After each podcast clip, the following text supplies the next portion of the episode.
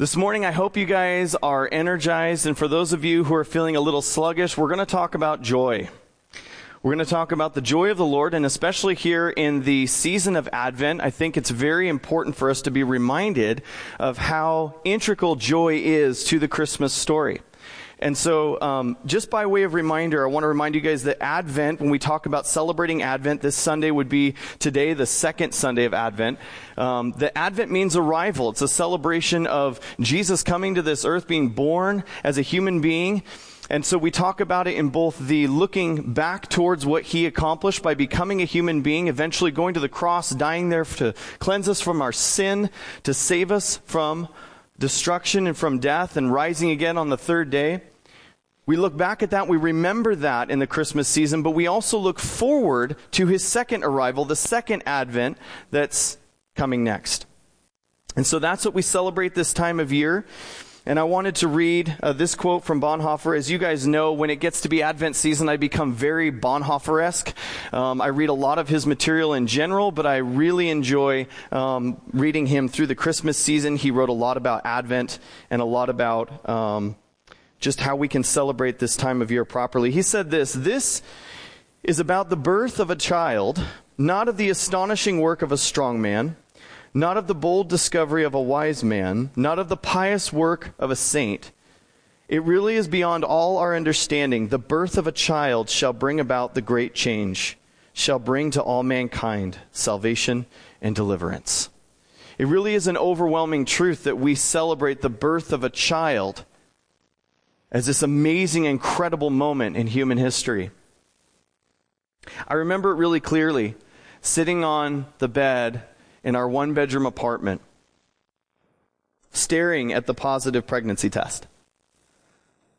One month after getting married. Now you know something about my story. You're like, oh, that's why he's weird. it was an incredible thing. You guys, I was stoked. I was so stoked that we were going to have a baby. I was so excited. There was so much joy. And I remember the rush of thinking about all the people we'd be phoning and telling the news to. Texting really wasn't that much of a thing back then. That's how old I am as well.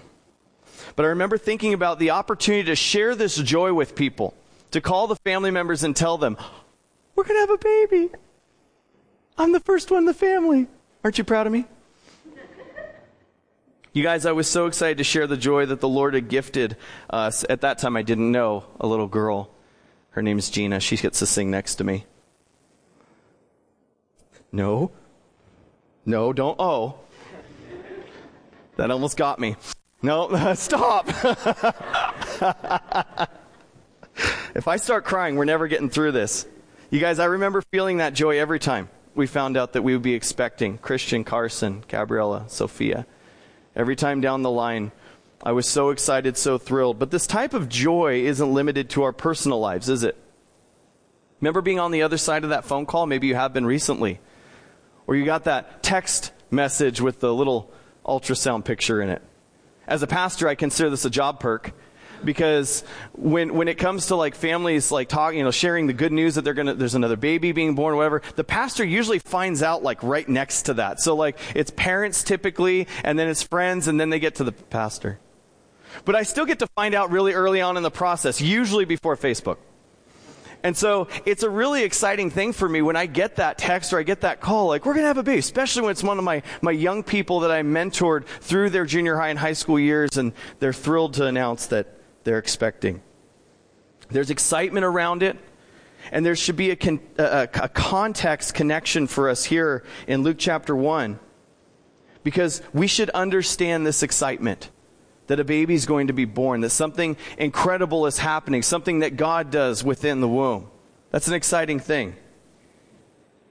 And we can see even more so for Elizabeth, who is a relative of Mary, who's expecting this child really late in her life. I mean, we, we compare, you know, Zechariah and Elizabeth to Abraham and Sarah. Because this was so late in life that Zechariah, I mentioned last week, tried to explain to the angel, you don't understand, we really can't have kids anymore. Right? And the angel's like, all right then. You go ahead and tell God what he can and can't do. Right?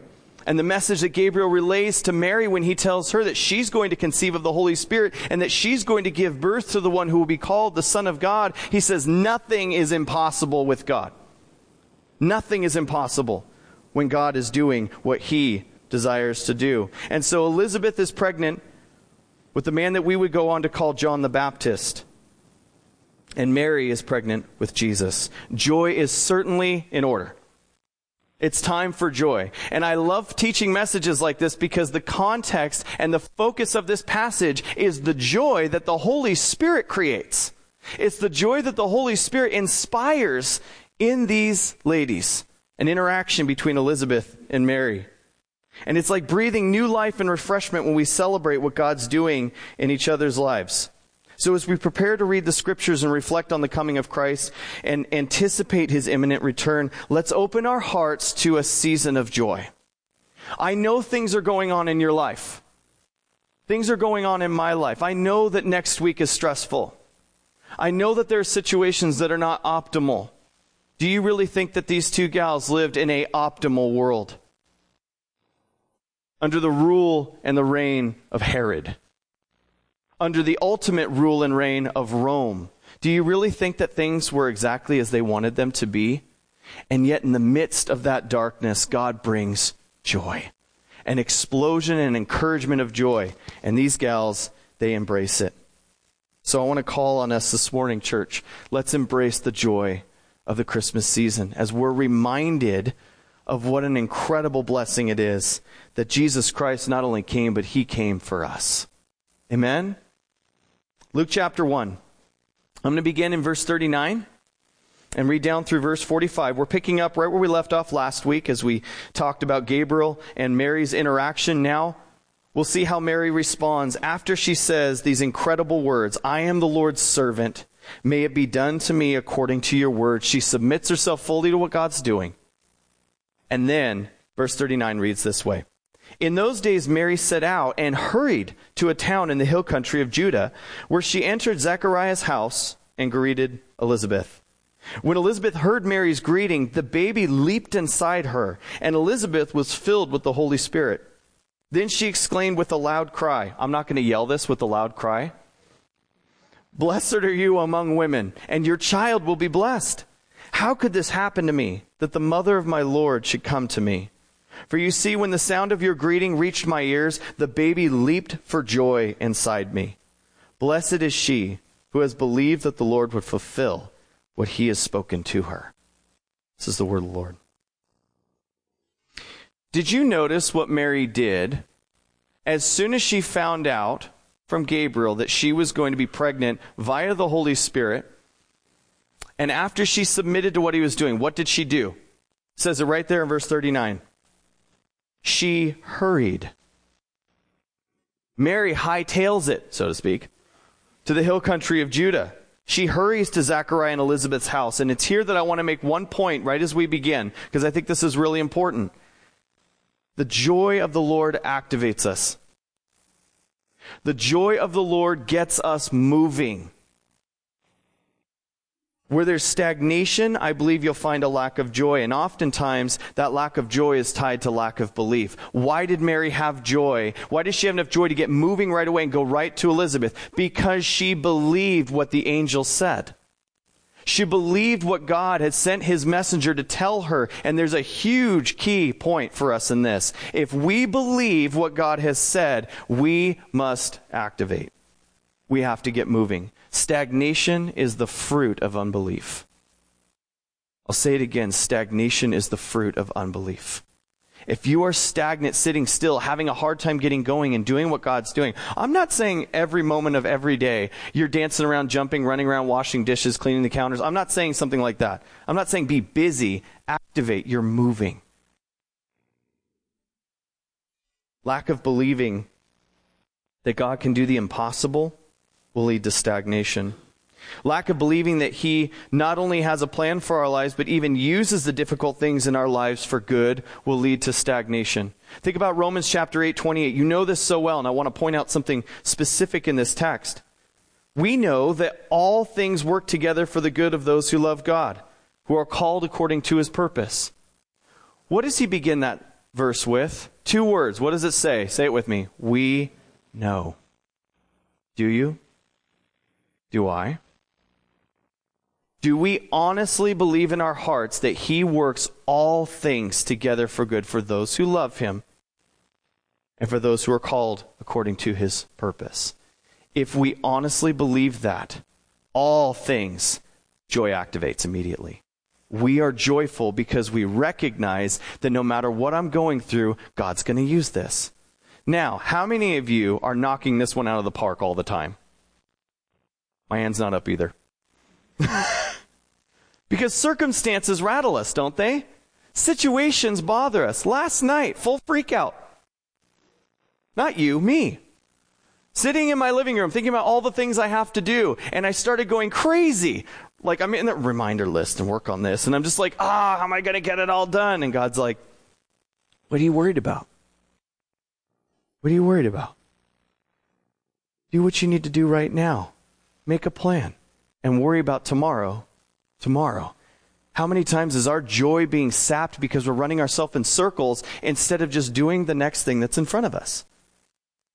Just do the next thing. Do the thing that's in front of you. Do the thing that God's given you today. Don't worry about tomorrow. Isn't that what Jesus taught us? He says, Tomorrow has its own problems. You worry about today. Today is the day He's given you. I might be dead tomorrow. Not you, me. You guys, when we know that, when we believe that, we receive his joy in all circumstances and we move. It's just like Mary saying, All right, let it be exactly as you've said. What's the next natural thing that you want to do when you find out that your very much older relative is pregnant and shouldn't be? You want to go see her. You want to celebrate with her. Not only to celebrate what the Lord's doing in her life, but to celebrate what the Lord's doing in your life. It's exciting. She activates. In Mary's case, it's this desire to share in the joy. But you know this as well as I do. When you're so excited for someone and they're excited for you, I know what this sounds like when friends of my daughters come over. When they're excited to see each other, the guys are like, "Oh, hey, what's what, what's up?" Yeah, I'm too cool to act excited about anything, but I'm totally stoked to see you. What do the girls do? I can't do it because the microphone's on. Right? let alone if it's a situation where they haven't seen each other for a while. you know, they go crazy. they go crazy. They get so excited. The volume level of the house rises, and it's so encouraging. I love it. It's like a joy bomb goes off in the house. They don't know what to do with it. They're like dancing around the entryway, and I come in there with them. Let's go upstairs. Dad's weird. So that's what's happening with Elizabeth and Mary. Elizabeth hears Mary coming, verse 41. And it says this. You can look at the text again. I'm going to read 41 through 45 for context. When Elizabeth heard Mary's greeting, the baby leaped inside her, and Elizabeth was filled with the Holy Spirit. Then she exclaimed with a loud cry, Blessed are you among women, and your child will be blessed. How could this happen to me, that the mother of my Lord should come to me? For you see, when the sound of your greeting reached my ears, the baby leaped for joy inside me. Blessed is she who has believed that the Lord will fulfill what he has spoken to her. Elizabeth has received from the Spirit some details. She knows what's going on. But notice this as well. If you were Mary and you were hearing these words from your relative Elizabeth, how encouraged would you be? How excited would you be? How thrilled would you be to hear her speaking these things over you in encouragement? Here's something, another key point, you guys. Joy inspires encouragement. When we are joyful, it will encourage other people. And how desperately do we need to joyfully encourage each other right now? It is easy to bring somebody's mood into a low place. Nothing helps a bad mood like spreading it around. It's true. Think about how much better it makes you feel when you're in a bad mood to make other people feel in a bad mood around you. It's like, yeah, it's spreading. You're like, that's evil. I know. I know. It is evil. But you guys, think about this. How encouraging is it when you're spreading joy to each other? When you're encouraging each other despite your circumstances, in spite of what's happening in your life if it's negative. You know what I love about this passage? It's so clear. The Holy Spirit is the instigator of this celebration. The Holy Spirit is the reason it's happening. If you ever picture God as being humdrum, quiet, solemn, serious, don't you smile at me. That's not God. God inspires excitement and joy. He gave us the ability to smile. We just don't do it enough. And we should be joyful in all circumstances. No, not stupidly happy. I'm not talking about stupidly happy. I'm not talking about being happy in inappropriate times when people are mourning or going through difficulty. But joy should still be there. And joy should create excitement in us when God is doing awesome things. You guys, Gabriel told Zechariah that John would be filled with the Holy Spirit in the womb. Luke 1:15. He will be filled with the Holy Spirit while still in his mother's womb. This is where it happens. John leaps because the Spirit causes him to leap for joy. He's filled with the Spirit because he recognizes that the Lord is close, that Jesus is near. And that joyful response spurs Elizabeth forward as she gets filled with the Spirit and she starts loudly proclaiming the blessing over Mary. What does the Holy Spirit inspire her to say? They're words of encouragement and truth. It's nothing that's untrue. It's nothing that's embellishing in a, in a, in a wrong direction. It's all true to what's happened for Mary. It's celebration because the mother of her Lord had come in to visit her. What beautiful language. How blessed am I that the mother of the Savior has just entered my home. Remember we talked last week about the Holy Spirit being in us and how Jesus was physically in Mary. And we talked about how the Holy Spirit in us should give us this respect and this love and this encouragement for each other because we recognize that when I'm talking to you guys as believers and I'm a believer, God is in you just as much as He is in me. And why would I disrespect someone? Why would I even dream of saying something that cuts you down or breaks you down when I recognize that God is dwelling within you? What beautiful language to look at. What a celebration, what a building up, because the mother of the Savior has entered. Why does the text say that John leaped within her? It says it directly in the passage. The baby leaped for joy. John the Baptist had so much joy over the coming of Jesus. Did you ever think about that? We think about him coming in the spirit of Elijah. We think about the work that he had to do, preparing the way for Jesus. But do you ever stop and think about how joyful he was that Jesus was there? That he was thrilled that Jesus had come? So much so that he leaps in the womb over it? Even before he was born, John was rejoicing in Jesus, just as he did during the ministry of Jesus. In John's Gospel, chapter 3, verses 29 through 30, John the Baptist himself says, He who has the bride is the groom, but the groom's friend, who stands by and listens for him, rejoices greatly at the groom's voice. How much? You can say it greatly. He didn't say well, but I know that you saw it. He says, So this joy of mine is complete. The joy of mine is complete because the Savior is here. Because Jesus is here. Because I hear his voice. He must increase, but I must decrease. We, we quote that verse often. John 3:30. But how often do we do it in the context of John rejoicing at the voice of Christ and saying his joy is complete because he has arrived? Is God that important to you? Is he that ultimate to me? That my joy is complete because his presence is here and that's all I need? Or do we need something else? Do you need something else to be joyful? If God took a certain relationship in your life away right now, would you still be joyful? If God took your home away, would you still be joyful? I could go on and on. Or would we start to question and wonder whether God actually loves us or not? You see, our joy is not dependent on the things he has given. Our joy is dependent on the Christ, the Messiah who was given. Because Jesus was given, our joy is complete and full and everything that we need. It's because of Jesus that that happens. It's not dependent on our circumstances. It's not dependent on our situations. He rejoices greatly at the groom's voice. John's mom taught him that at a very early age, even when he was in the, the womb. Because when she heard Mary, she rejoiced and said, The mother of my Lord is here. It's a powerful statement.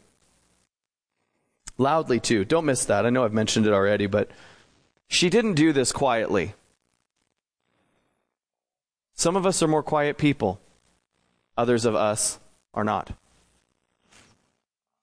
But I want to encourage you guys there is a time to celebrate and rejoice loudly. There is a time where a loud response is very appropriate, especially when your wife doesn't see it coming. But here, that, that's besides the fact. Blessed are you among women, she says. Your child will be blessed. Blessed is she who has believed that the Lord would fulfill what he has spoken to her. Wiersbe had a great quote about this. He notes that because Mary believed the word of God, she experienced the power of God.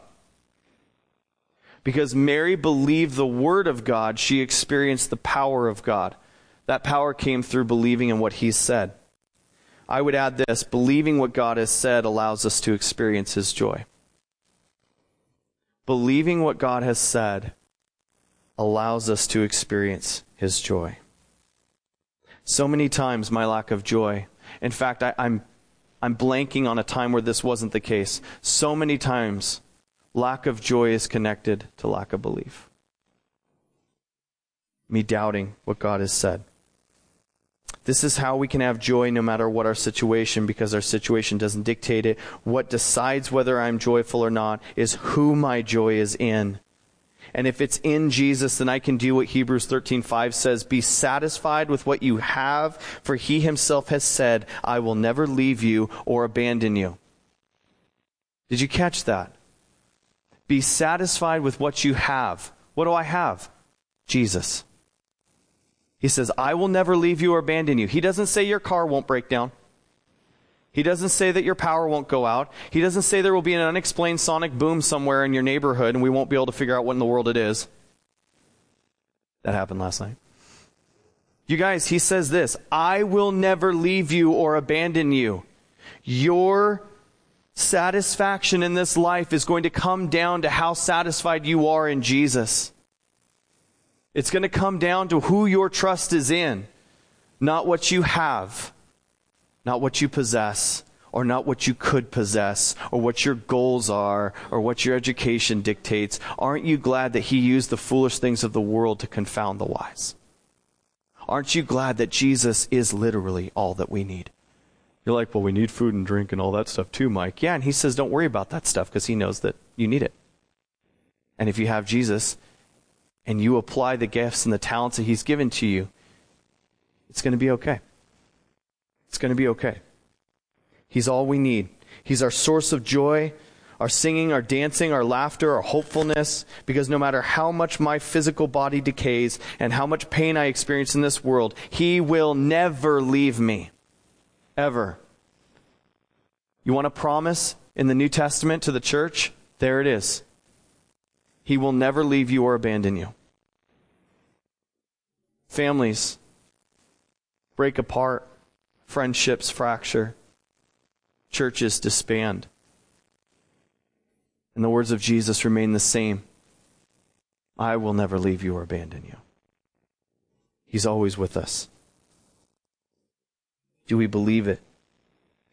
And when we believe it, the way that Mary believed him, then we can live in the way Paul commands the Thessalonians. In 1 Thessalonians 5:16 through 18, he says, "Rejoice always. Pray constantly. Give thanks in everything, for this is God's will for you in Christ Jesus." What is God's will for me? You know, people talk about this all the time, and I know there's specific situations. Should I do that? I don't know. Ah, it's not a sin issue. I just don't know what to do. You know that confusion for us citizens. Now, if we should do it later, I don't know what, what's, what does God want me to do? Well, we know it is will of Christ.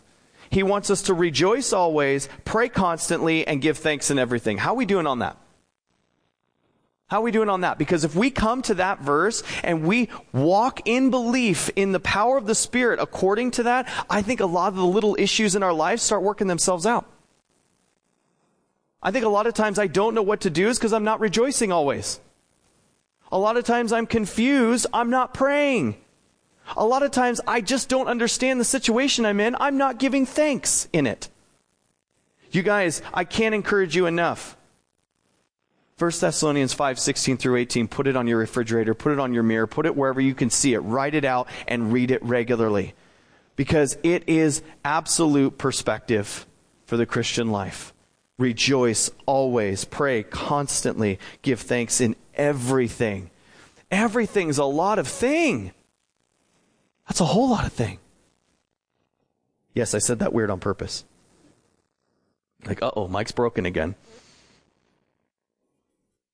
You guys, we're all filled with the same Holy Spirit that inspired these two gals in this moment. Same Holy Spirit lives in you.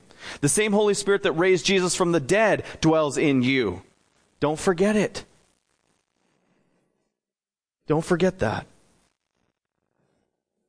May He confirm in our hearts the same truth as we see in verse 45 that those are blessed who believe in what He said that we're blessed when we believe that the Lord will do all that He has spoken to us. Not some of it.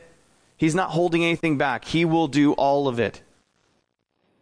His joy activates us, His joy inspires encouragement, as we saw in this passage. And then finally, as we close this off, His joy produces praise. Joy produces praise. For those of you who maybe are a little bit quieter, I want to encourage you. And for those of you who are a little bit louder, let the quieter people be heard. That's for me. Prayers of praise, songs of praise, they flow from a heart filled with joy. Ethan the Ezrahite, I didn't know if many of you knew he wrote Psalm 89, but you do now. Psalm 89, verses 1 through 2 says this I will sing about the Lord's faithful love forever. I will proclaim your faithfulness to all generations with my mouth. For I will declare faithful love is built up forever. You establish your faithfulness in the heavens. Did you catch the first part? I will sing about the Lord's faithful love forever. It doesn't say sing well. It doesn't say sing in G sharp. That'd be weird. I always sing in G. He says sing. Sing your praises to God. In this moment of joyful celebration, that is exactly what Mary does. Her response to what's going on between her and Elizabeth in their home leads to the Magnificat. It's the hymn that Mary sings, which is one of the most well known hymns of the New Testament. It has so many echoes of Hannah's song that she sings in 1 Samuel 2. She sings this hymn of praise because she wants to praise God for what He's done. She wants to praise Him for His attributes. She wants to praise Him for His sovereignty. And she wants to praise Him for His faithfulness. So she just erupts into hymn and starts singing. Don't be afraid to do that, church. Don't be afraid to praise God for what He's doing. You guys, I honestly believe that the joy of the Lord produces praise in us. And that includes singing. It includes song. It includes dancing. It includes celebration. Let's face it, we are way too concerned about looking cool. We get made fun of if we dance goofy. We get made fun of if we don't sing perfectly. It doesn't matter. We're called to worship. We're called to praise and sing and celebrate God. What are we holding back for? You really think that there isn't someone in this room that dances worse than you? He's standing in front of you. You guys, we need to sing and praise and worship God. And I know, I know, it may be a little weird. But you guys, Elizabeth didn't softly speak to Mary all these wonderful things. She shouted them out. She loudly declared. And then Mary bursts into praise. And worship team, I'm going to have you guys come on up, but I want to read this to you. as they're coming up. And I want, could we do this? This is just on my heart. Could you guys close your eyes? And I just want to read the Magnificat. We wrote a song about this when we did a study on this hymn uh, a couple months ago. And the language of that song that we wrote came right out of this. And I just want to read this over you, okay? This is verse 46 of chapter 1 of Luke, Mary's response to what Elizabeth has just said. And Mary said, My soul magnifies the Lord, and my spirit rejoices in God, my Savior, because he has looked with favor on the humble condition of his servant.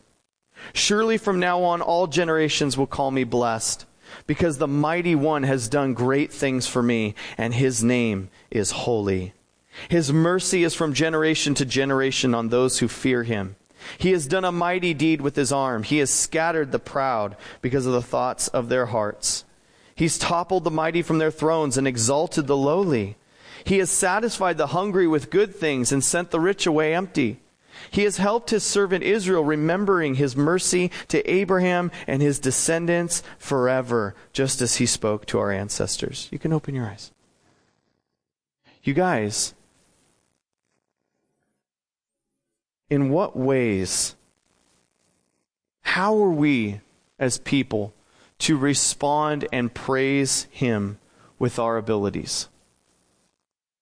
I'm very blessed to be a part of this church. I've never seen a church in my experience that serves so willingly. I'll probably remember this for the rest of my life. Not long ago, we asked for kids' ministry help, and we asked for five people five or six, I don't remember, and we got 11. Do you realize how rare that is? Do you realize how unheard of that is? That people are so willing to jump in and contribute and serve with their abilities. That blesses me so much more than an abundance of funds or that all of my ministry dreams would come true. It blesses me more that the people in this church want to serve each other and that you guys want to serve kids, that you want to love little children. Maybe you're an artist or poet, a gardener. Maybe you're a host or a baker. Maybe you think you got no skills at all. Talk to the people around you. They'll tell you what they are because they've experienced it. What are the giftings that God has given you to praise Him with? If you believe that what God has said will come to pass, then allow the joy of the Lord to activate you, to bring encouragement out of your life, and to praise Him through the ways that He's gifted you. He has given every single one of us talents. He's given us gifting, and we need to use it. Because His joy should be building and welling up inside of us to where we just can't hold it in anymore. We're about to erupt. I want an explosive church. And by that I mean I want a bunch of believers together who are so full of the Spirit, like, I can't wait to let this out. I can't wait to use this for His glory. Not for our own glory, but for His. God will be praised when we use the unique talents that He has given us for His glory. Advent, you guys, is this reminder that we're invited into the joyous celebration of Christ's arrival. Not only as we look back and we remember, but as we look forward, as we look to where He will return. I want Him to find me doing exactly what He put me here to do. Until He either takes me out of this world or He comes and rules. You guys, I don't want the Lord to find me sitting on my hands just. I want Him to find me doing the work He's given me to do, using the gifts that He's given me for Him. You guys, it's with that focus in our hearts and our minds. It may seem odd, but the first Sunday of every month we celebrate communion together. And we may not connect joy often co- to communion, but I'm going to read from Bonhoeffer again. Look out. And he says this The Lord's Supper is an occasion of joy. I didn't make that up. He says it's an occasion of joy for the Christian community. Reconciled in our hearts with God and the body, we are receiving the gift of the body and blood of Jesus Christ. And receiving that, we receive forgiveness, new life, and restoration. As we take communion together this morning, as they distribute the elements to you guys, I want you to pray and I want you to ask the Lord, would you bring into my heart an understanding of the joy of sharing in your body and your blood? Sometimes we need to sit and we need to confess, we need to repent, we need to think about, am I in a sinful posture with God? But this morning, I want us to celebrate the joy that we can partake of the body and blood of Jesus because of what he did. And that as his body and his family, this connects us to one another. It's a special thing, it's a family meal. And it's only for believers, it's only for the body of Christ. If you read 1 Corinthians chapter 11, it's so clear. This is not to be done lightly. And it is to be done, I believe, with joy. Because we are receiving forgiveness, new life, and restoration.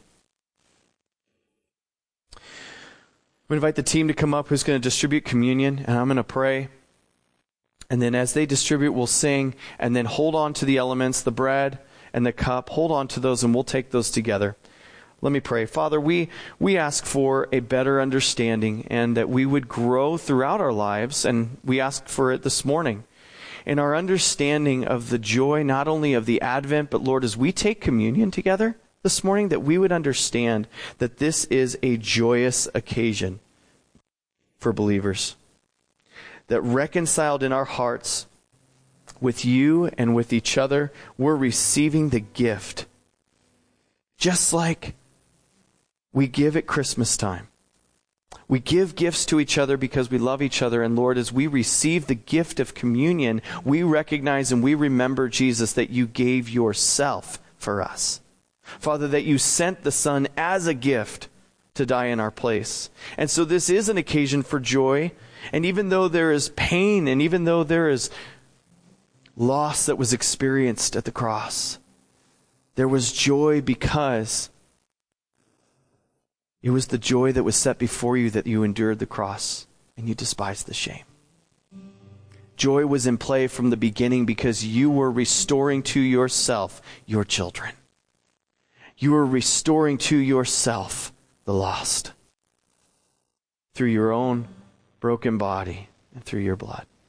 So, Lord, as we just take a few moments to either sing or pray, as we receive the elements, and as we're about to take them together, God, I just pray that you would speak and minister to our hearts and prepare us to take communion as a church.